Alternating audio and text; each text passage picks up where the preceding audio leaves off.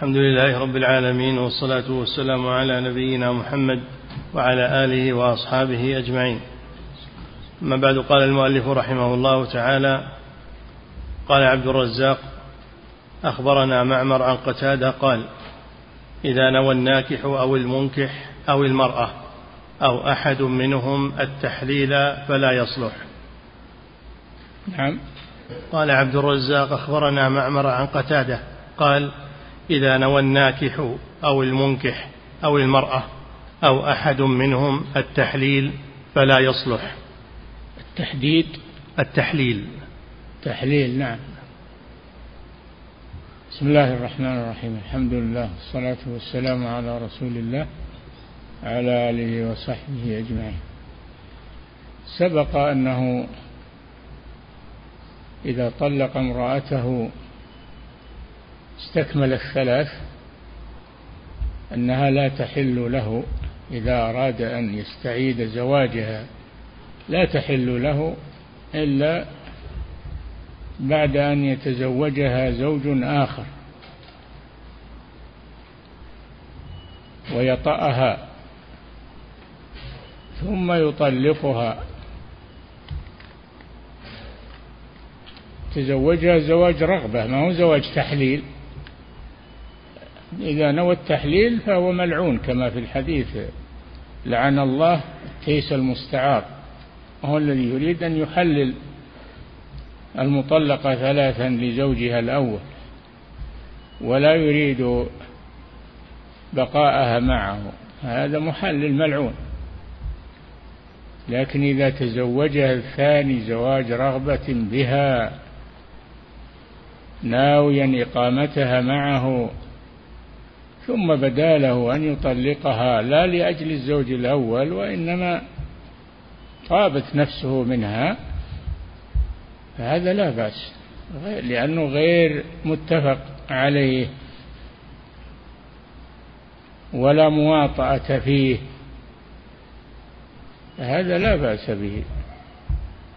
أما إذا كانت شركة متوافقة على هذا متواطئة على هذا فهذا حرام وهذا هو المحلل الملعون. نعم. قال عبد الرزاق أخبرنا معمر عن ولو لم يتلفظ لو, لو لم يتلفظ أحد الأطراف لأن هذا يراد تحليلها. لو نووه في لو نووه في قلوبهم فإنه لا يحل. حرام عليهم. نعم. عن قتادة قال إذا نوى الناكح أو المنكح أو المرأة أو أحد منهم التحليل فلا يصلح. إي نعم إذا نوى واحد منهم. كيف إذا اتفقوا؟ إذا نوى واحد منهم أنه يريد التحليل للزوج الأول فهذا العقد لا يصح هو باطل. ولا تحل به للزوج الأول. نعم.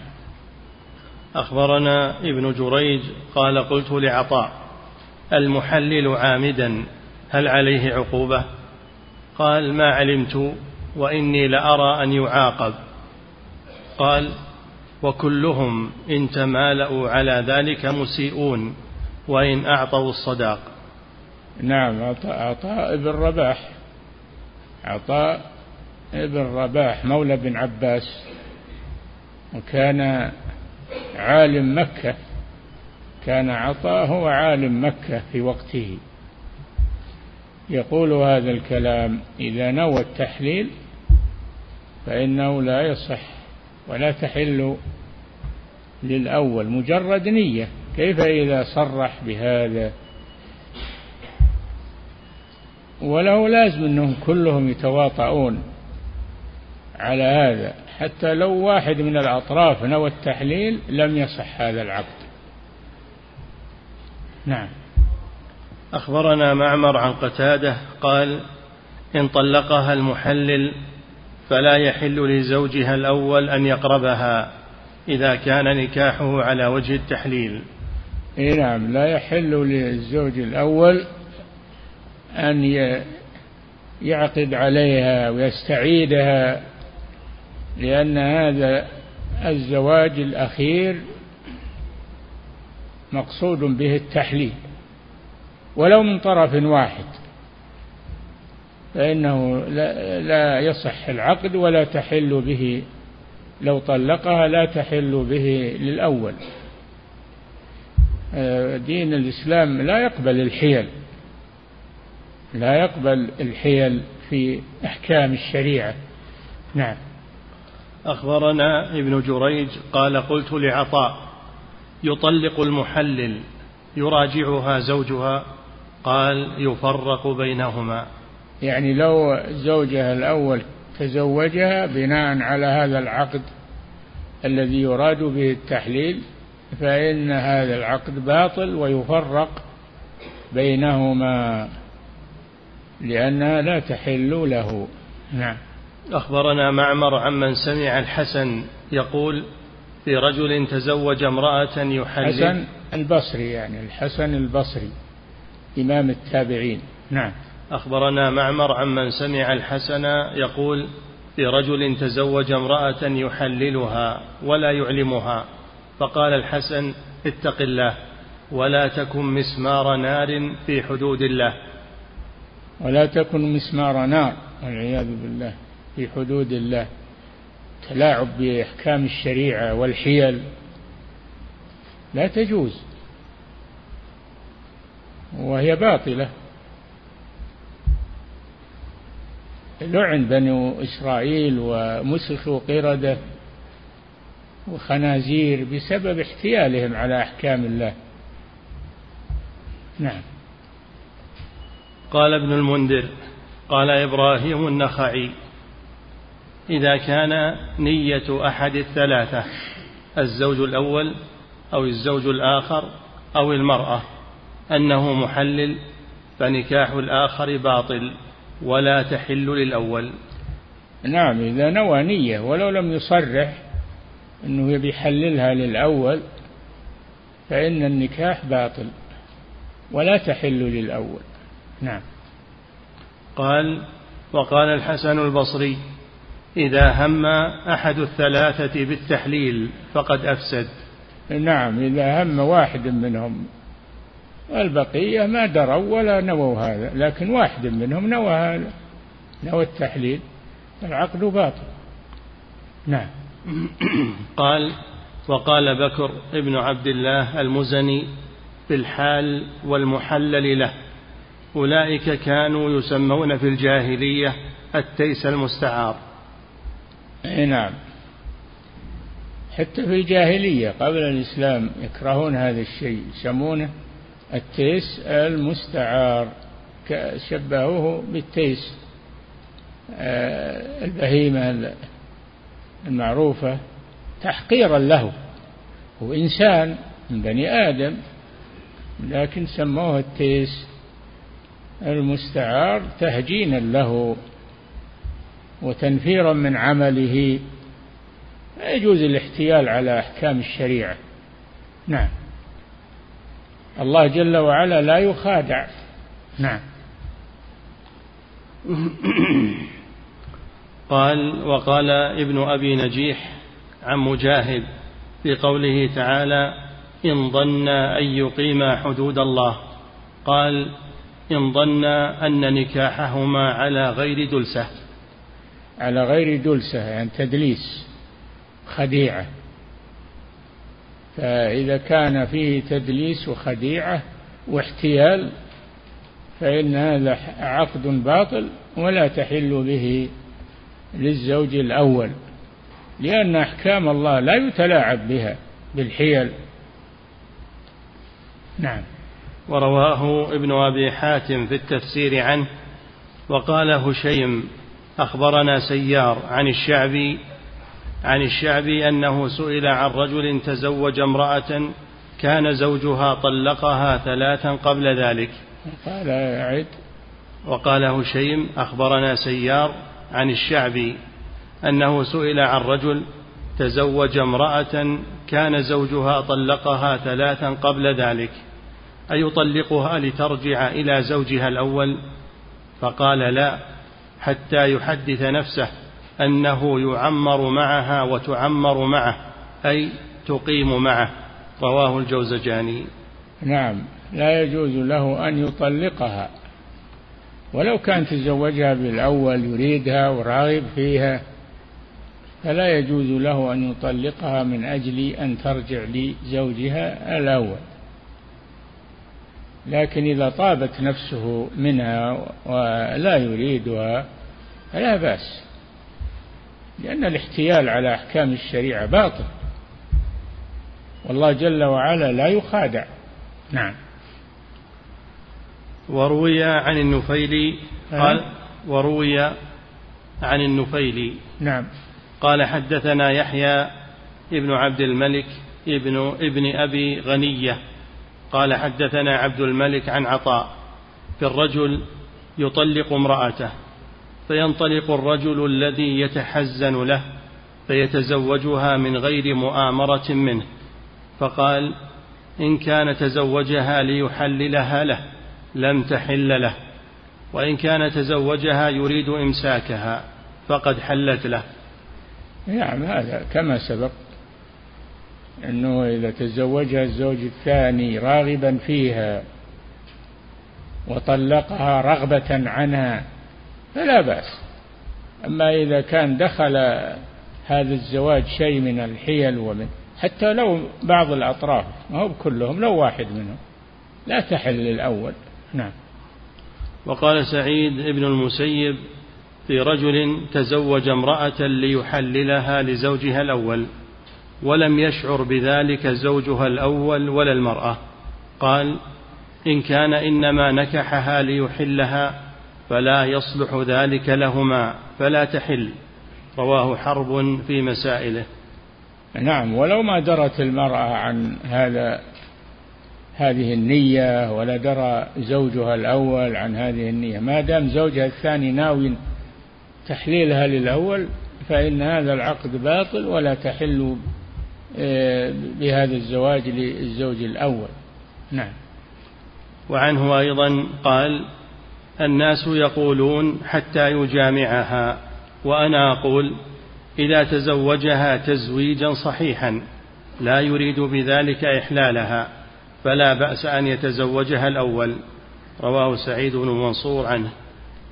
نعم لا بد من شرطين أن يتزوجها زواج رغبة لا زواج تحليل من كل الأطراف الثلاثة ما ما نوى أحد منهم التحليل أبدا ولا طرى على باله. فالعقد صحيح ولكن لا بد من شرط آخر وهو أن يطأها الزوج الثاني. يطأها الزوج الثاني الذي تزوجها زواج رغبة. لو طلقها قبل أن يطأها ما تحل الأول لا بد أن يطأها. قوله صلى الله عليه وسلم للمطلقة التي تزوجت بعد زوجها الأول جاءت تستفتي الرسول صلى الله عليه وسلم قال لا حتى تذوقي عسيلته ويذوق عسيلتك يعني الوطن ما يكفي العقد. عليها. نعم. فهؤلاء الأئمة الأربعة أركان التابعين وهم الحسن وسعيد بن المسيب وعطاء بن أبي رباح وإبراهيم النخعي. كل هؤلاء من أقطاب التابعين رحمهم الله. كلهم صرحوا لأن هذا العقد إذا دخله نية للتحليل أنه باطل ولا تحل به للأول ولو لم يعلم الأطراف الآخرون. نعم. وقال أبو الشعثاء جابر بن زيد في رجل تزوج امرأة ليحلها لزوجها الأول وهو لا يعلم. قال وهو لا يعني زوجها الأول لا يعلم. نعم. قال لا يصلح ذلك إذا كان تزوجها ليحلها. اي نعم ولو إن زوجها الأول ما درى ما تحل له اذا تبين إن زوجها الثاني لا يريدها وإنما يريد أن أن يحللها للأول. نعم. ذكر الآثار عن تابعي التابعين ومن بعدهم. هذه آثار عن التابعين. التابعين هم تلاميذ الصحابة. تابعي هو من تتلمذ على الصحابة. نعم. والذين بعدهم يقال لهم أتباع التابعين. نعم. ذكر الآثار عن تابعي التابعين ومن بعدهم. قال ابن المنذر وممن قال بذلك إن ذلك لا يصلح إلا نكاح رغبة. مالك بن أنس والليث بن سعد. مالك بن أنس أحد الأئمة الأربعة. نعم. والليث, بن, سعد, سعد هذا إمام أهل مصر. الليث بن سعد إمام جليل هو إمام أهل مصر. نعم. وقال مالك رحمه الله يفرق بينهما على كل حال وتكون الفرقة فسخا بغير طلاق. يفرق الحاكم بينهما إذا ثبت أنهما متواطئ أنهم متواطئون على التحليل أو أن أحدهم يريد التحليل يفرق بينهما. فرق القاضي بينهما ولا يحتاج إلى طلاق. تفريق القاضي يفرق بينهما وتفريقه هو الطلاق. نعم. وقال سفيان الثوري إذا تزوجها وهو يريد أن يحلها لزوجها ثم بدا له أن يمسكها لا يعجبني إلا أن يفارق ويستقبل نكاحا جديدا. نعم إذا تزوجها يريد أن يحللها للأول ناو هذا. ثم بدأ له أن يمسكها صلحت له يريد أن يمسكها. يقول العقد ما هو صحيح؟ لا يبقى عليه. لا بد من إعادة عقد جديد ليس فيه نية للتحليل. نعم. قال سفيان الثوري إذا تزوجها وهو يريد أن يحلها لزوجها ثم بدا له أن يمسكها لا يعجبني إلا أن يفارق ويستقبل نكاحا جديدا. قال أحمد بن حنبل جيد. سفيان الثوري هذا أحد الأئمة الكبار أحد الأئمة الكبار في وقته. نعم يقول هذه المقالة. يقول إذا كان بنيته تحليلها للأول فالنكاح باطل. نعم. لا يعجبني إلا أن يفارق ويستقبل نكاحا جديدا. قال أحمد بن حنبل جيد. قال أحمد بن حنبل رحمه الله عن سفيان الثوري هذا الرأي الذي قاله جيد صوبه. نعم. وقال إسحاق لا يحل له أن يمسكها لأن المحلل إسحاق بن راهويه. إسحاق بن راهويه إمام جليل. معاصر للإمام أحمد. نعم. وقال إسحاق إسحاق بن راهويه أو راهوية ينطقها بعضهم كذا وهو إمام أهل المشرق. نعم. وقال الحنظلي. نعم إسحاق بن راهويه الحنظلي. نعم. وقال إسحاق لا يحل له أن يمسكها لأن المحلل لم تتم له عقدة النكاح. لا يحل له أن يمسكها لأن النكاح غير صحيح. لو أنه تزوجها يريد التحليل ثم بدا له أن يمسكها ولا يطلقها. يقول العقد هذا ما هو صحيح لازم يعقد عقدا جديدا لا يدخله نية للتحليل. نعم. وكان أبو عبيد يقول بقول الحسن والنخعي. أبو عبيد القاسم بن سلام إمام جليل. نعم. قال أبو عبيد. وكان أبو عبيد يقول بقول الحسن والنخعي. بقول الحسن البصري وقول إبراهيم النخعي. إن, إن هذا لا يصح. نعم. وقال الجوزجاني حدثنا إسماعيل بن سعيد قال سألت أحمد بن حنبل عن الرجل تزوج المرأة وفي نفسه أن يحلها لزوجها الأول ولم تعلم المرأة بذلك فقال هو محلل وإذا أراد بذلك الإحلال فهو ملعون. نعم فهو ملعون لأن الرسول لعن هذا لعن التيس المستعار. لا يجوز الاحتيال على أحكام الله عز وجل. نعم. قال الجوزجاني وبه قال أبو أيوب وقال ابن أبي شيبة لست أرى أن ترجع بهذا النكاح إلى زوجها الأول. إي نعم إذا كان النكاح يراد به التحليل فلا ترجع إلى زوجها الأول ولا يحلها هذا النكاح لزوجها الأول. نعم.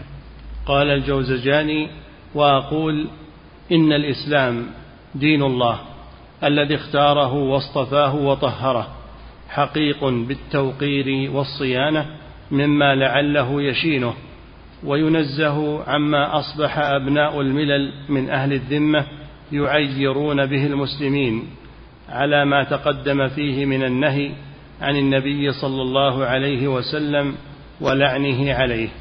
ثم ساق الأحاديث المرفوعة في ذلك والآثار. نعم. لعنه عليه. الرسول لعن المحلل والمحلل له لا يجوز هذا ولا تحل به للأول. نعم. فصل. ومن العجائب معارضة هذه الأحاديث والآثار عن يقول الإمام ابن القيم معلقا على ما سبق ومن العجائب نعم. ومن العجائب معارضة هذه الأحاديث والآثار عن الصحابة بقوله تعالى فإن طلقها فلا تحل له من بعد حتى تنكح زوجا غيره والذي أنزلت عليه هذه الآية هو الذي لعن المحلل والمحلل له وأصحاب إيه، يحتج بظاهر العقد. بظاهر العقد. قال الإمام ولا يعجبني.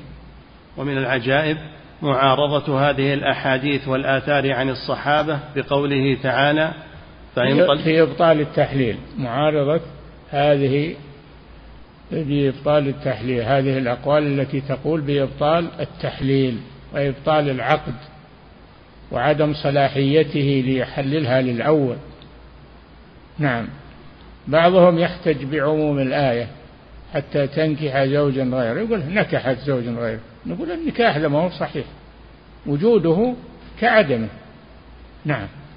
ومن العجائب معارضة هذه الأحاديث والآثار عن الصحابة بقوله تعالى فإن طلقها فلا تحل له من بعد حتى تنكح زوجا غيره. يقول نكحت زوجا غيره فتحل الأول. نقول العقد ما هو صحيح هذا لأنه منوي به التحليل. ما نوي به النكاح نوي به التحليل. ولا يجوز الاحتيال على أحكام الله سبحانه وتعالى. نعم. والذي أنزلت عليه هذه الآية هو الذي لعن المحلل والمحلل له. والذي أنزلت عليه هذه الآية وهو الرسول صلى الله عليه وسلم. هو الذي لعن المحلل والمحلل له. فهو أدرى بالرسول صلى الله عليه وسلم أدرى بمعاني ما أنزل الله إليه. نعم.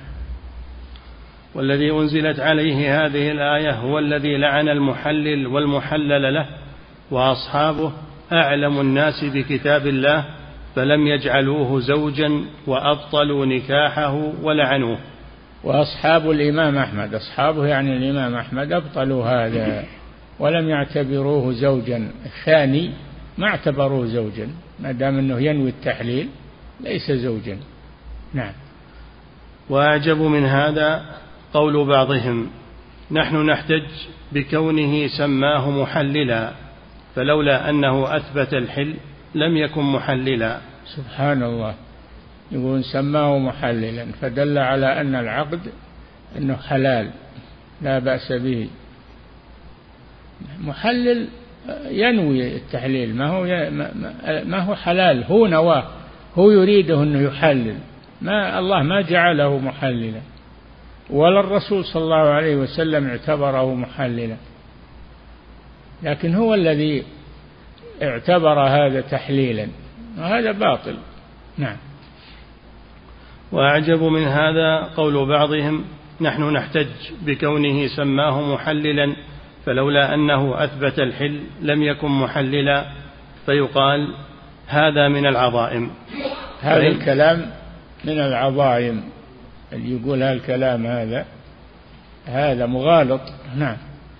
فيقال هذا هذه من العظائم فإن هذا يتضمن أن رسول الله صلى الله عليه وسلم لعن من فعل السنة التي جاء بها. لو كان محللا ما لعنه الرسول صلى الله عليه وسلم. لو كان زواجه يحلها للأول ما لعنه الرسول صلى الله عليه وسلم. يلعنه على شيء حلال. مو معقول هذا نعم فإن هذا يتضمن أن رسول الله صلى الله عليه وسلم لعن من فعل السنة التي جاء بها وفعل ما هو جائز صحيح في شريعته. نعم. وإنما سماه محللا لأنه أحل ما حرم الله فاستحق اللعنة. إيه نعم فالذي يستحل ما حرم الله يسمى محلل. يسمى محلل بنيته وقصده. يستحل الحرام. نعم. فيحل ما حرم الله. يحل ما حرم الله. في النسيء. نعم. وإنما سماه محللا لأنه أحل ما حرم الله فاستحق اللعنة. فإن الله سبحانه وتعالى حرمها على المطلق حتى تنكح زوجا غيره. والنكاح اسم في كتاب الله وسنة رسوله صلى الله عليه وسلم للنكاح الذي يتعارفه الناس بينهم نكاحا. إي نعم ما هو النكاح الصوري؟ ليس النكاح الصوري الذي يراد به الحيلة إنما النكاح الحقيقي. هذا الذي أراده الله ورسوله أراده الأئمة نكاح الحقيقي. لا النكاح الصوري أو النكاح الاحتيالي. نعم. ما يتلاعب بأحكام الله عز وجل. نعم. والنكاح اسم في كتاب الله وسنة رسوله للنكاح الذي يتعارفه الناس بينهم نكاحا وهو الذي شرع إعلانه والضرب عليه بالدف والوليمة فيه وجعل للإيواء والسكن. وجعله الله مودة ورحمة. نعم النكاح الصحيح. هو المراد النكاح الصحيح المعلن. ولذلك يشرع إعلان النكاح ولا يجوز إخفاؤه. ما يجوز إخفاء النكاح لابد يعلن. الشهود عليه هذا من الإعلان. الوليمة هذا من الإعلان. ضرب الدف عليه من الإعلان. إعلان إعلانات وإظهار لهذا النكاح ما يخفى. ويصير مقصود به آه، معنى آخر. نعم. وجعل للإيواء والسكن. وجعل النكاح للإيواء يعني الزوج يؤوي زوجته ويسكن إليها. يسكن إليها ويطمئن إليها وتطمئن هي إليه. هذا المقصود من النكاح. نعم. وجعله الله مودة ورحمة. إي نعم وجعل بينكم مودة ورحمة. هو ما يعرفه ولا تعرفه بالأول. فلما عقد بينهما النكاح الشرعي سادت بينهما المحبة. أحدث محبة بين الزوجين. ما كانت موجودة من قبل. هذا دليل على أن هذا النكاح عجيب من العجائب. حدثت المحبة مفاجأة بالعقد على النكاح الصحيح. نعم. وجعله الله مودة ورحمة وجرت العادة فيه بضد ما جرت به في نكاح المحلل فإن المحلل لم يدخل على نفقة ولا كسوة ولا سكنى ولا إعطاء مهر. ما يلتزم المحلل ما يلتزم بلوازم النكاح. لا نفقة ولا سكن إنما يريد تحليلها للأول ولا يريدها للزواج. هذا ليس بزواج. نعم. فإن المحلل لم يدخل على نفقة ولا كسوة ولا سكنى ولا إعطاء مهر ولا تحصيل نسب ولا صهر. نعم. ولا قصد ولا قصد المقام مع الزوجة وإنما دخل عارية كالتيس المستعار للضراب. ولهذا شبهه به النبي صلى الله عليه وسلم ثم لعنه. نعم. فعلم قطعا لا شك فيه أنه ليس هو الزوج المذكور في القرآن ولا نكاحه هو النكاح المذكور في القرآن. ليس هو. فعلم قطعا فعلم نعم. قطعا أنه ليس هو الزوج. آه. ليس هو الزواج المذكور في القرآن. زواج. ليس خبر ليس. نعم, نعم. ليس هو الزواج المذكور في القرآن ولا نكاحه هو النكاح المذكور في القرآن. نعم. وقد فطر الله سبحانه. النكاح المذكور في القرآن هو النكاح الصحيح الذي شرعه الله ورسوله. وليس مجرد العقد الذي يقصد به الاحتيال أو يقصد به شيء آخر.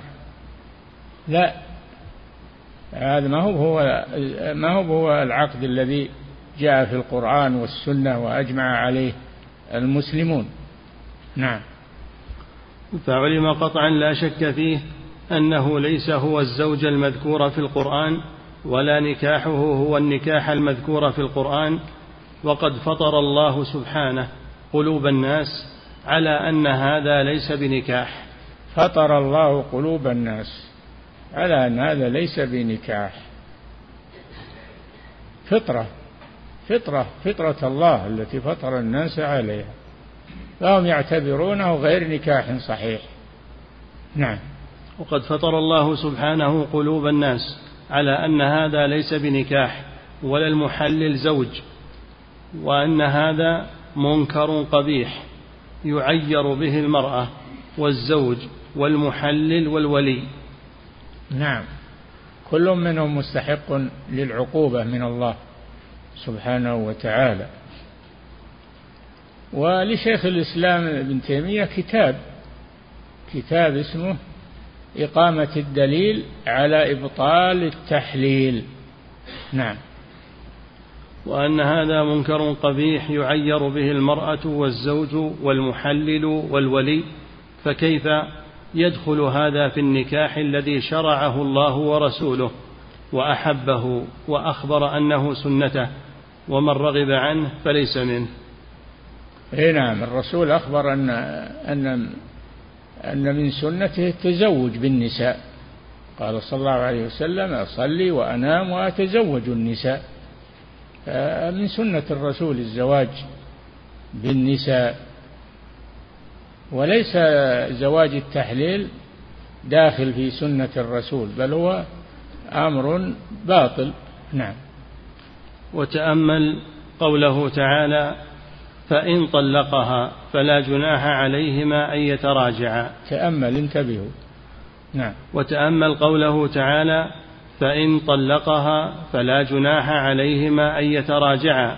أي فإن طلقها هذا الثاني فلا جناح عليها وعلى الأول أن يتراجعا أي ترجع إليه بعقد جديد فأتى بحرف إن الدالة على أنه يمكنه أن يطلق وأن يقيم. فإن طلقها إن شرطية إن طلقها الزوج الثاني فلا جناح عليهما أن يتراجعا بعقد جديد. نعم. فأتى بحرف إن الدالة على أنه يمكنه أن يطلق وأن يقيم والتحليل أن يطلق وأن لا يطلق الخيار بيده. نعم. والتحليل الذي يفعله هؤلاء لا يتمكن الزوج فيه من الأمرين بل يشترطون عليه أنه متى وطئها فهي طالق. ثم نعم لأن هذا غرضهم غرضهم تحليلها للأول. فإذا وطئها يقولون وخر ما يمكنونه منها لأنه حصل مطلوبهم وهم لا يريدون يريدونه زوجا لها يريدونه محللا فقط. نعم. بل يشترطون عليه أنه متى وطئها فهي طالق ثم لما علموا أنه قد لا يخبر بوطئها ولا يقبل قولها في وقوع الطلاق انتقلوا إلى أن جعلوا الشرط إخبار المرأة بأنه دخل بها فبمجرد إخبارها بذلك تطلق عليه. لا هذا لازم يعلم الناس يعلمون به الناس ما هو فقط المرأة. لازم يعلمون الناس بهذا إنه تعاقد عليها إنه دخل بها إنه طلقها. لازم ينتشر هذا. ما يكون سرا بينهم. نعم. والله سبحانه وتعالى شرع النكاح للوصلة الدائمة وللاستمتاع للوصلة والله سبحانه وتعالى شرع النكاح للوصلة الدائمة والاستمتاع. لم يشرعه للتحليل المؤقت إنما شرعه للوصلة الدائمة بين الزوجين. نعم. وهذا النكاح جعله أصحابه سببا لانقطاعه. ولوقوع الطلاق فيه فإنه متى وطئ كان وطئه سببا لانقطاع النكاح وهذا ضد شرع الله. إيه نعم هم قصدهم التحليل فقط. إذا وطئ قالوا وخر عنه ما ما تستمر معها. إحنا نبيها للأول. هذا تلاعب بكتاب الله عز وجل. نعم. وأيضا فإن الله سبحانه جعل نكاح الثاني وطلاقه واسمه كنكاح الأول وطلاقه واسمه فهذا زوج وهذا زوج وهذا نكاح وذلك نكاح وكذلك الطلاق. نعم الزوج الثاني زوج ما هو محلل. المحلل لا يسمى زوجا في الشريعة وإنما يسمى محلل وملعون أيضا. نعم. ومعلوم أن نكاح المحلل وطلاقه واسمه لا يشبه نكاح الأول ولا طلاقه ولا اسمه. ذاك زوج راغب قاصد للنكاح باذل للمهر ملتزم للنفقة والسكنى والكسوة وغير ذلك من خصائص النكاح. والمحلل بريء من ذلك كله غير ملتزم لشيء منه. قصده التحليل فقط. ما هو قصد العشرة و والإنجاب والقوامة على الزوجة كل هذه مفقودة عنده ما يريدها. هل هذا النكاح؟ هذا ليس بنكاح. نعم. وإذا كان الله تعالى ورسوله قد حرم نكاح المتعة مع أن قصد الزوج الاستمتاع بالمرأة. هذا أسوأ من المتعة. على ما في المتعة بعد نسخها من من التحريم هذا أسوأ. نعم. وإذا كان الله تعالى ورسوله قد حرم نكاح المتعة مع أن قصد الزوج الاستمتاع بالمرأة وأن يقيم معها زمانا وهو ملتزم لحقوق النكاح فالمحلل الذي ليس له غرض أن يقيم مع المرأة إلا قدر ما ينزو عليها كالتيس المستعار لذلك ثم يفارقها أولى بالتحريم. وسمعت شيخ الإسلام يقول نكاح المتعة خير من نكاح التحليل من أكثر من عشرة أوجه. نكاح المتعة كان كان مباح. كان مباح. ثم حرم ثم أبيح ثم حرم نهائيا. بعد فتح مكة. فهو كان نكاحا كان يترتب عليه أحكامه بخلاف المحلل فليس نكاحا ولا يترتب عليه شيء. الغرض منه فقط أن ينزو عليها كالتيس المستعار ثم تذهب إلى الأول. نعم. وسمعت شيخ الإسلام يقول نكاح المتعة خير من نكاح التحليل من أكثر من عشرة أوجه. أحدها أن نكاح المتعة كان مشروعا في أول الإسلام. إي نعم كان مباحا في أول الإسلام. نعم. ونكاح التحليل لم يشرع في زمن من الأزمان. باطل من الأصل. نعم. الثاني أن الصحابة تمتعوا على عهد النبي صلى الله عليه وسلم. متعة. استعملوا المتعة على عهد النبي صلى الله عليه وسلم يوم أن كانت مباحة قبل أن أن تنسخ. نعم. ولم يكن في الصحابة محلل قط. أي نعم. الثاني أن الصحابة تمتعوا على عهد النبي صلى الله عليه وسلم ولم يكن في الصحابة محلل قط. الثالث أن نكاح المتعة مختلف فيه بين الصحابة فأباحه ابن عباس وإن قيل إنه رجع عنه. أي نعم ابن عباس يروى عنه أنه يرى بقاء نكاح المتعة. يروى عنه هذا وقيل إنه تراجع عنه. نعم. أن نكاح المتعة مختلف فيه بين الصحابة فأباحه ابن عباس وإن قيل إنه رجع عنه وأباحه عبد الله بن مسعود ففي الصحيحين عنه قال كنا نغزو مع رسول الله صلى الله عليه وسلم وليس لنا وليس لنا نساء. فقلنا ألا نستخصي؟ فنهانا عن ذلك. ثم رخص لنا أن ننكح المرأة بالثوب إلى أجل. ثم هذه المتعة نعم. ثم قرأ عبد الله يا أيها الذين آمنوا لا تحرموا طيبات ما أحل الله لكم. نعم. وفتوى ابن عباس بها مشهورة. قال عروة قام عبد الله ابن الزبير بمكة فقال إن ناسا أعمى آه، الله. عبد الله بن الزبير استولى على مكة استولى على مكة في فترة حكمه عليها رضي الله عنه وعن أبيه وكان ابن عباس موجودا في مكة. وقت حكم ابن الزبير عليها وهدده هدد ابن الزبير هدد ابن عباس أن يخرجه من مكة بسبب هذه المسألة. نعم.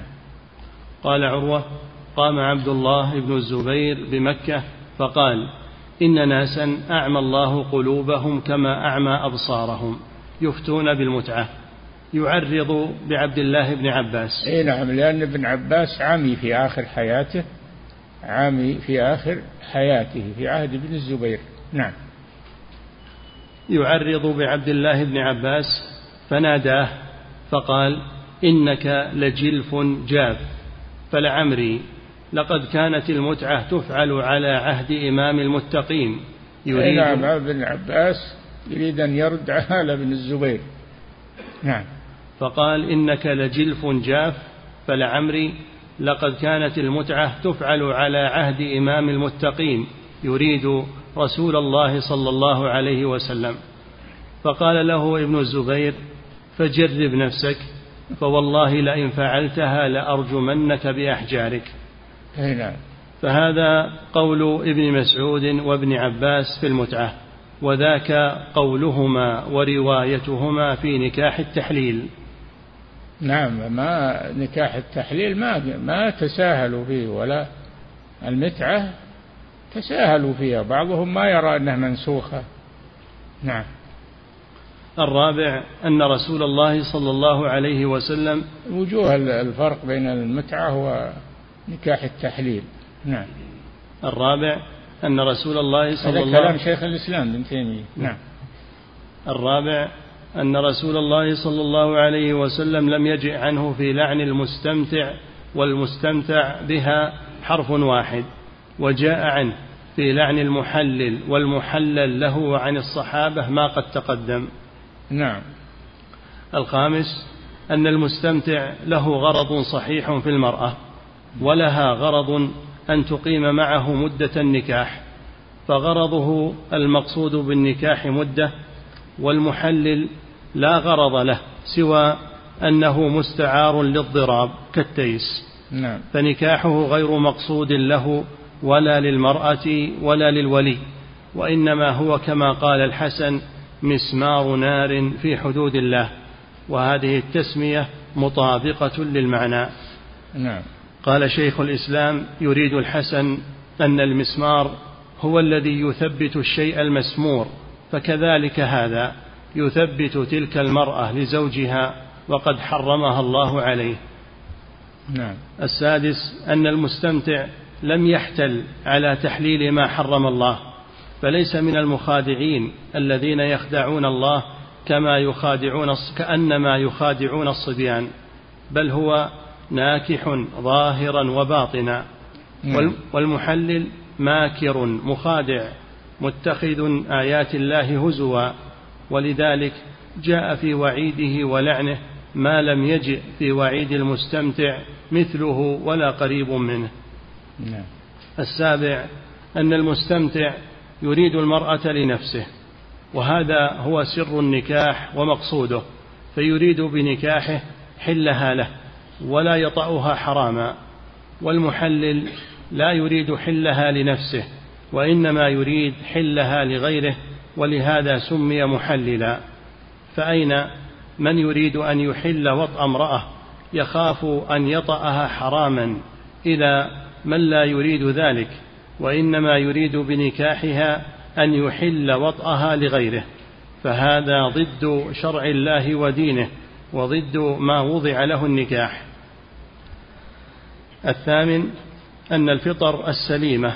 والقلوب التي لم يتمكن منها مرض الجهل والتقليد تنفر من التحليل أشد نفار وتعير, وتعير به وتعير به أعظم تعيير حتى إن كثيرا من النساء تعير المرأة به أكثر مما تعير بالزنا.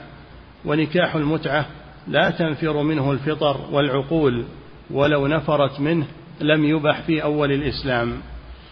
التاسع أن نكاح المتعة يشبه إجارة الدابة مدة للركوب وإجارة الدار مدة للانتفاع بالسكنى وإجارة العبد للخدمة مدة ونحو ذلك مما للبادل فيه غرض صحيح ولكن لما دخله التوقيت أخرجه عن مقصود النكاح الذي شرع بوصف الدوام والاستمرار وهذا بخلاف نكاح المحلل فإنه لا يشبه شيئا من ذلك. ولهذا شبهه الصحابة رضي الله عنهم بالسفاح وشبهوه باستعارة التيس للضراب. نعم. العاشر أن الله سبحانه نصب هذه الأسباب كالبيع والإجارة والهبة والنكاح مفضية إلى أحكام جعلها مسببات لها ومقتضي ومقتضي مسببات لها ومقتضيات. فجعل البيع سببا لملك الرقبة والإجارة سببا لملك المنفعة أو الانتفاع والنكاح سببا لملك البضع وحل الوطء والمحلل مناقض معاكس لشرع الله ودينه فإنه جعل نكاحه سببا لتمليك المطلق البضع وإحلاله له ولم يقصد بالنكاح ما شرعه الله له من ملكه من ملكه هو للبضع. وحله له ولا له غرض في ذلك ولا دخل عليه وإنما قصد به أمرا آخر لم يشرع له ذلك السبب ولم يجعل طريقا له. الحادي عشر أن المحلل من جنس المنافق فإن المنافق يظهر أنه مسلم ملتزم لعقد الإسلام ظاهرا وباطنا وهو في الباطن غير ملتزم له وكذلك المحلل يظهر أنه زوج وأنه يريد النكاح ويسمي المهر ويشهد على رضا المرأة وفي الباطن بخلاف ذلك. لا يريد أن يكون زوجا ولا أن تكون المرأة زوجة له ولا يريد بذل الصداق ولا القيام بحقوق النكاح. وقد أظهر خلاف ما أبطن وأنه مريد لذلك. والله يعلم والحاضرون والمرأة وهو والمطلق. أن الأمر ليس كذلك وأنه غير زوج على الحقيقة ولا هي امرأته على الحقيقة. الثاني عشر أن نكاح المحلل باق كثير سم. باق كثير بالأوجه ذي آه، هذا وجه الأخير الثاني عشر. نعم. لكن فيه طول. الثاني عشر أن نكاح المحلل لا يشبه نكاح أهل الجاهلية ولا نكاح أهل الإسلام. فكان أهل الجاهلية يتعاطون في أنكحتهم أمورا منكرة ولم يكونوا يرضون نكاح التحليل ولا يفعلونه. في صحيح البخاري عن عروة بن الزبير أن عائشة رضي الله عنها أخبرته أن النكاح في الجاهلية كان على أربعة أنحاء فنكاح منها نكاح الناس اليوم يخطب الرجل يخطب الرجل إلى الرجل وليته أو ابنته فيصدقها ثم ينكحها. والنكاح الآخر كان الرجل يقول لامرأته إذا طهرت من طمثها أرسلي إلى فلان فاستبضعي منه فيعتزلها زوجها ولا يمسها أبدا حتى يتبين حملها من ذلك الرجل الذي تستبضع منه. فإذا تبين من من من أحوال الجاهلية أنهم إذا صار الرجل فيه شجاعة وفيه كرم وفيه شهامة يتركون المرأة آه، تستبضع منه لأجل تنجب ولدا على شكله. هذا هو الاستبضاع وهو من من أنكحة الجاهلية الباطلة. نعم يكفي ولا نقف عند هذا. نعم. نجيبها من أولها إن شاء الله في الدرس القادم. نعم. فضيلة الشيخ وفقكم الله. هذا سائل يقول في الجاهلية هل كان هناك عدد محدد للطلقات؟ الظاهر نعم الطلاق هو الطلاق في الجاهلية والإسلام. إنما عدد النساء اختلف عنه الجاهلية يمسكون إلى عشر. فالنبي صلى الله عليه وسلم حدد لهم أربع. نعم. فضيلة الشيخ وفقكم الله هذا سائل يقول رجل طلق زوجته ثلاثا ثم تزوجها رجل آخر فقام الزوج الأول برمي بيته بالحجارة حنقا منه. فطلقها هذا الثاني لأجل هذه الأمور. سؤاله هل يجوز أن ترجع للأول؟ والله هذه تروح للقاضي. ما ندخل فيها ما ندري وش. نعم. فضيلة الشيخ وفقكم الله. هذا سائل يقول ما علاقة نية الزوج الأول في صحة نكاح الزوج الثاني إذا كان قد نوى النكاح صحيحا؟ ولم يرد التحليل. إيش؟ يقول ما علاقة نية الزوج الأول في صحة نكاح الزوج الثاني؟ إذا كان هذا الثاني قد نوى زواجا صحيحا ولم يرد التحليل. ما فهمت السؤال. كيف؟ علاقة نية الزوج الأول بنية الزوج الثاني؟ ما أعرف هذا. نعم. فضيلة الشيخ وفقكم الله. هذا سائل يقول هل تؤثر نية المرأة للتحليل على النكاح؟ نعم إذا نوت هذا يبطل هذا العقد. إذا نواه أحد الأطراف هذا يبطل العقد. نعم. فضيلة الشيخ وفقكم الله هذا سائل يقول هل نكاح أو زواج ما يسمى بزواج المسيار هل هو كنكاح المتعة؟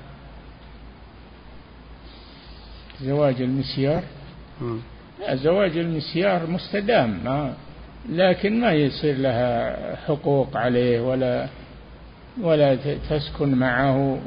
تصير طليقة تعمل تروح وتوظف ولا له سلطة عليها. هذا زواج المسيار. العقد صحيح فيه بشروطه تامة ولكن لا يراد لا يراد به حقوق الزوجة على زوجها ما لها عليه حقوق. تكون حرة في تصرفاتها ووظائفها وذهابها ومجيئها. نعم. وكذلك حفظك الله هل النكاح بنية الطلاق يعد نوعا من نكاح المتعة؟ إذا نواه نعم. إذا نواه يكون بالنسبة له نكاح متعة. نعم. يعامل, يعامل بنيته. نعم. فضيلة الشيخ وفقكم الله هذا سائل يقول من تزوج أو من أراد الزواج بامرأة ثانية هل يجب عليه أن يخبر الأولى بذلك ويستأذن منها؟ لا. ما يلزم يخبره. ما يلزم يخبر هذا من حقوقه ولا تمنعه من ذلك. لكن عليه العدل بينهما. نعم.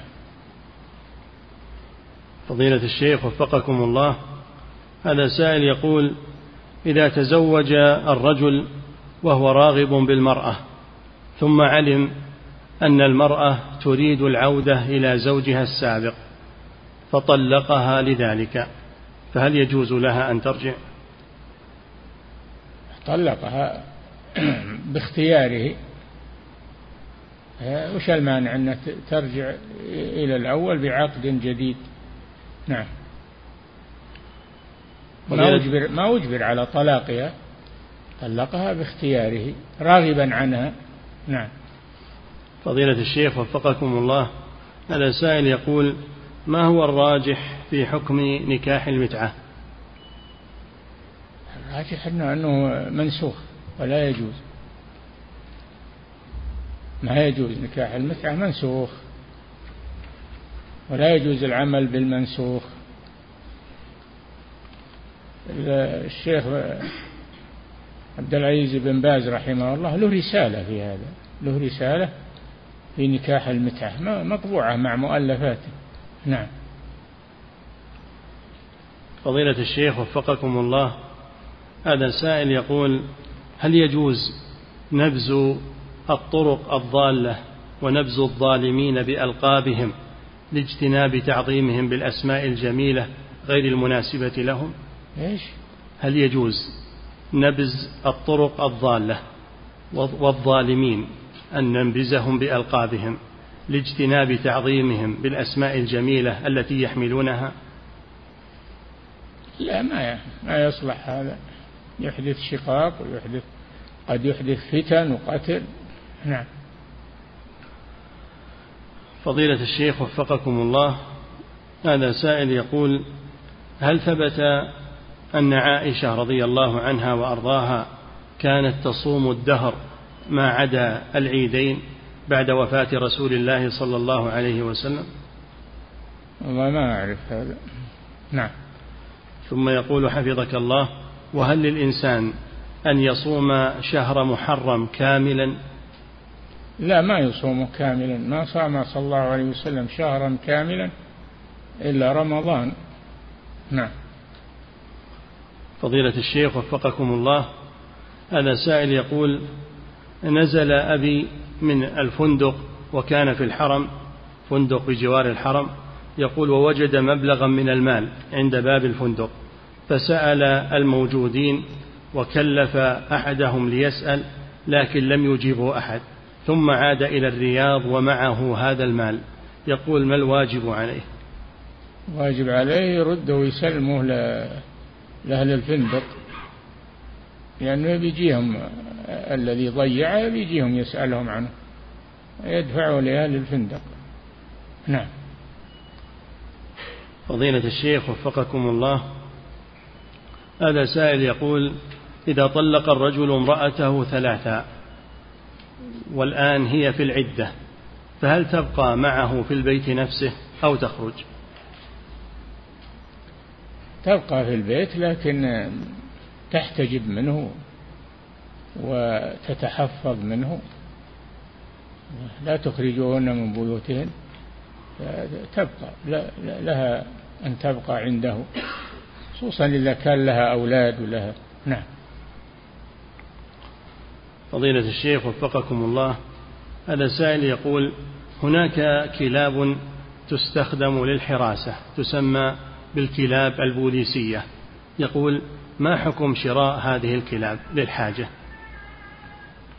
كلاب البوليسية للدولة ما, كل واحد يحط كلاب بوليسية هذه للدولة لحفظ الأمن. لا يجوز لا يجوز جعل الكلب في البيت. واقتناؤه. نعم. فضيلة الشيخ وفقكم الله هذا سائل يقول ظلمني شخص وأصابني في عرضي وسمعتي ثم أرسل لي رسالة على الجوال قبل سفره إلى الحج وطلب مني المسامحة مع أنه لم يقم برد حقي. يقول ما نصيحتكم لي في ذلك؟ هذا نصيحة هذا شيء بينك وبينه. إن رأيت أنك تسمح عنه هذا طيب. نعم. فضيلة الشيخ وفقكم الله هذا سائل يقول في هذا العصر الذي كثرت فيه الفتن ومصادر الشر يقول ما نصيحتكم لنا في تربية أولادنا وما الكيفية المناسبة لذلك؟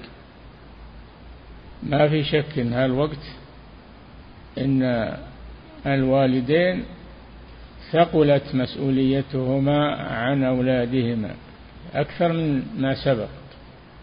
فيحافظون على أولادهم غاية المحافظة ويبعدون وسائل الشر من البيوت الشبكات والأشياء هذه يبعدونها عن بيوتهم ولا يخلونها بين أولادهم. يحفظون بيوتهم من هذه الشبكات وهذه المصائب التي حدثت. ولأجل يكون بيئة البيت صالحة للتربية على الخير. نعم. فضيلة الشيخ وفقكم الله. هذا سائل يقول جاء في الحديث عن الرسول صلى الله عليه وسلم أيما امرأة سألت زوجها الطلاق من غير ما بأس فحرام عليها رائحة الجنة. نعم. يقول هل من الأسباب أو من البأس إذا تزوج عليها الرجل ثانية هل لها أن تطلب الطلاق بهذا السبب؟ لا تزوج ثلاث عليها هذا حقه ولا تعترض عليه لكن يعدل بشرط أن يعدل بينهم. ما يظلم إحداهن أو يميل مع إحداهن. نعم. فضيلة الشيخ وفقكم الله. هذا سائل يقول من أين يحرم المكي الذي يريد الحج؟ يحرم من منزله من مكة. أما العمرة فيحرم بها من خارج حدود الحرم. وأما الحج يحرم به من بيته من مكة. حتى أهل مكة من مكة يقول صلى الله عليه وسلم. نعم. فضيلة الشيخ وفقكم الله هذا سائل يقول جاء الحث على التبكير إلى صلاة الجمعة فإذا جاء المسلم إلى صلاة الجمعة مبكرا ثم نام في المسجد فهل يذهب فضل تبكيره؟ الله أعلم. إذا كان متعمد النوم فهو راح التبكير. أما إذا كان ما غلبه النوم أو نعاس أو باق على نيته. نعم. فضيلة الشيخ وفقكم الله هذا سائل يقول ما الأفضل لطالب العلم أن يتزوج أو أن يحرص على طلب العلم مع العلم؟ أنني قد قرأت إن شيخ الإسلام ابن تيمية رحمه الله قد ترك الزواج وأكمل طلب العلم.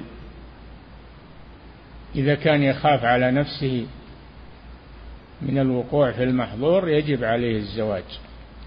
ولا يمنعه من طلب العلم. أما إذا كان لا يخاف على نفسه من الوقوع في المحظور فيواصل تعلم العلم فإذا فرغ يتزوج حسب حالة الشخص. نعم. فضيلة الشيخ وفقكم الله هذا سائل يقول ما حكم الوقوف على القبر أو الوقوف عند القبر ثم القيام بالدعاء الجماعي للميت. هل هذا جائز؟ هذا بدعة. دعاء الجماعي بدعة. يدعو للميت منفردا ولا يرتبط بالآخرين. نعم. فضيلة الشيخ وفقكم الله هذه امرأة تسأل فتقول تقول إنها معلمة للابتدائي تعلم الطالبات وقد أتت لها طالبة صغيرة بهدية فقبلتها لأنها تقول شعرت أنها إذا لم تقبل فإنها تجرح هذه الطالبة. هل يجوز لها ذلك؟ إذا كان له راتب أو مكافأة فلا يجوز له تأخذ من الطالبات هدايا. أما إذا كان ما له راتب ولا مكافأة فلا مانع. نعم. فضيلة الشيخ وفقكم الله هذا سائل يقول ما الضابط في النوم الذي ينقض الوضوء؟ نعم الذي النوم الذي ينقض الوضوء إذا كان من متكي على شيء أو مضطجع بحيث أنه ما يشعر بنفسه. أما الجالس هذا يشعر بنفسه فإذا نعس فلا ينتقض وضوءه. نعم. فضيلة الشيخ وفقكم الله بالنسبة للمحلل إذا تاب من هذا الأمر فهل عليه كفارة معينة؟ عليه التوبة إلى الله والله يتوب على من تاب. نعم.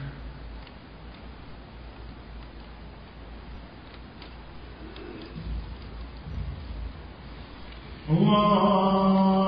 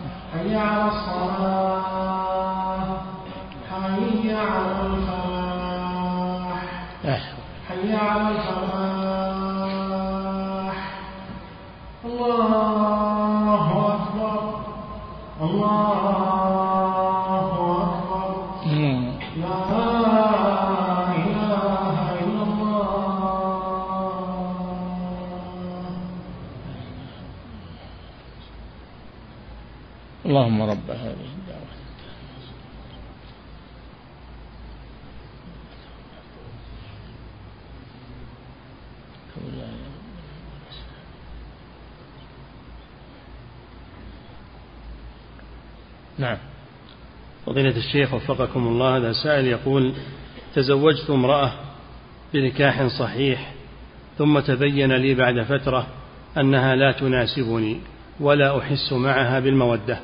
أردت طلاقها لكنها طلبت مني أن تبقى معي وتتنازل عن نفقتها وكسوتها وليلتها.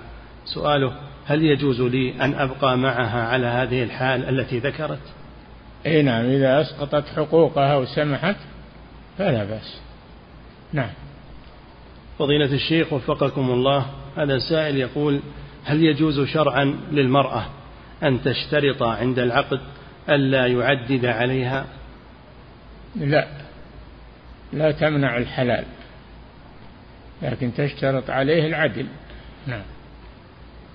فضيلة الشيخ وفقكم الله هذا سائل يقول ما نصيحتكم لي بالنسبة لأهلي الذين أصلهم لكنهم لا يصلوني ولا يسألون عني ولا عن أولادي؟ يقول ماذا أصنع؟ استمر على مواصلتهم وعلى أد الذي عليك واسأل الله الذي لك. نعم. فضيلة الشيخ وفقكم الله هذا السائل يقول أنا شاب مستقيم لكن هناك أمر يحيرني دائما وهي وساوس وتخيلات تكون في ذات الله عز وجل. هل علي إثم في هذه الأمور؟ إذا حسست بهذا اقطع التفكير هذا اقطعه واستعذ بالله من الشيطان الرجيم ويذهب عنك بإذن الله. نعم. فضيلة الشيخ وفقكم الله هذا سائل يقول بالنسبة لسجود السهو هل يجوز أن يكون قبل السلام دائما أو بعد السلام دائما؟ يجوز قبل السلام أو بعد السلام ولكن الأفضل إن كان عن نقص في الصلاة أن يكون قبل السلام وإن كان عن زيادة في الصلاة يكون بعد السلام. نعم. فضيلة الشيخ وفقكم الله هذا سائل يقول بالنسبة لحلق الشارب بالموس يقول هل هناك نهي عن ذلك؟ اي نعم يكره هذا. الإمام مالك يعزر من فعل هذا لأنه مشوه يشوه الإنسان لكن يقصه يقص الشارب ولا يخفيه يعني بمعنى يحلقه حلق. هذا ما يشوه وجهه. وكان الإمام مالك يعزر من فعل هذا. نعم. فضيلة الشيخ وفقكم الله هذا سائل يقول إذا صليت ركعتين نافلة فقرأت في كل ركعة الفاتحة ومعها سورة الإخلاص في كل ركعة فهل عملي هذا مشروع؟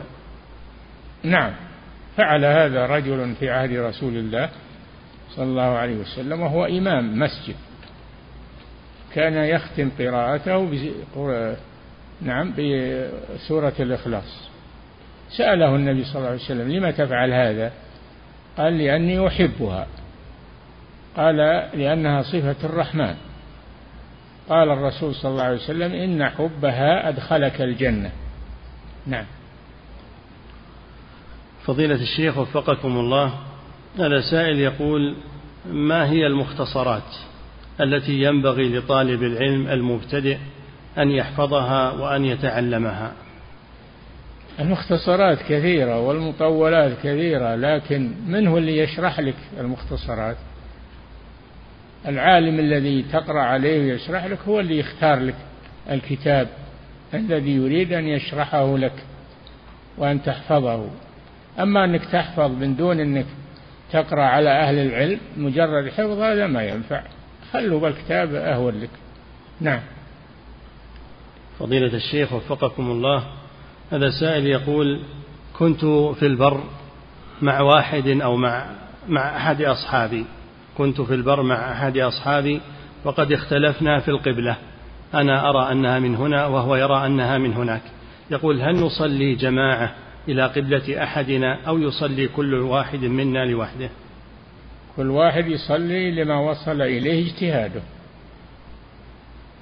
يصلي إلى ما وصل إليه اجتهاده. ولا يقلد الثاني نعم. فضيلة الشيخ وفقكم الله هذا سائل يقول ولد لي ولد ذكر فعققت عنه بشاة واحدة لأنني لا أملك ثمن الشاتين. فهل فعلي هذا مشروع؟ نعم لا بأس. نعم. فضيلة الشيخ وفقكم الله هذا سائل يقول توفي والدي وأصبحت وكيلا للورثة فهل يجوز لي أن آخذ شيئا من السعي إذا بعت ما يتعلق بالتركة وأنا وارث منهم؟ راجع القاضي إذا فرض لك شيء ما يخالف راجع القاضي لا تأخذ شيء إلا بإذن القاضي. نعم. فضيلة الشيخ وفقكم الله هذا سائل يقول صليت المغرب بالأمس صليت إماما بالجماعة ولم أتذكر أنني محدث إلا عند التشهد الأخير قبل السلام فأكملت الصلاة وسلمت بهم ولم أخبرهم. يقول فماذا علي الآن؟ إذا ذكرت وأنت تصلي أنك أنت على وضوء فصلاتك وصلاتهم باطلة. أما إذا تمت الصلاة ولم تذكر إلا بعد ما سلمت فصلاتهم صحيحة وصلاتك أنت باطلة. نعم. فضيلة الشيخ وفقكم الله. هذا آه، سائل. ما يجوز لك تستمر وأنت تعلم أنك ما أنت على وضوء. يجب تخرج تخبرهم إن أنك ما أنت على وضوء.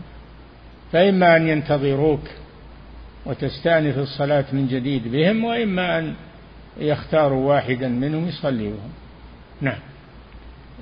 ويبدأ الصلاة من جديد. نعم. فضيلة الشيخ وفقكم الله. هذا سائل يقول إذا وجدت رجلا يصلي صلاة الفرض منفردا فهل أصلي معه وأدخل معه ليكون صلاة جماعة؟ طيب لا بأس. لا بأس بذلك. نعم.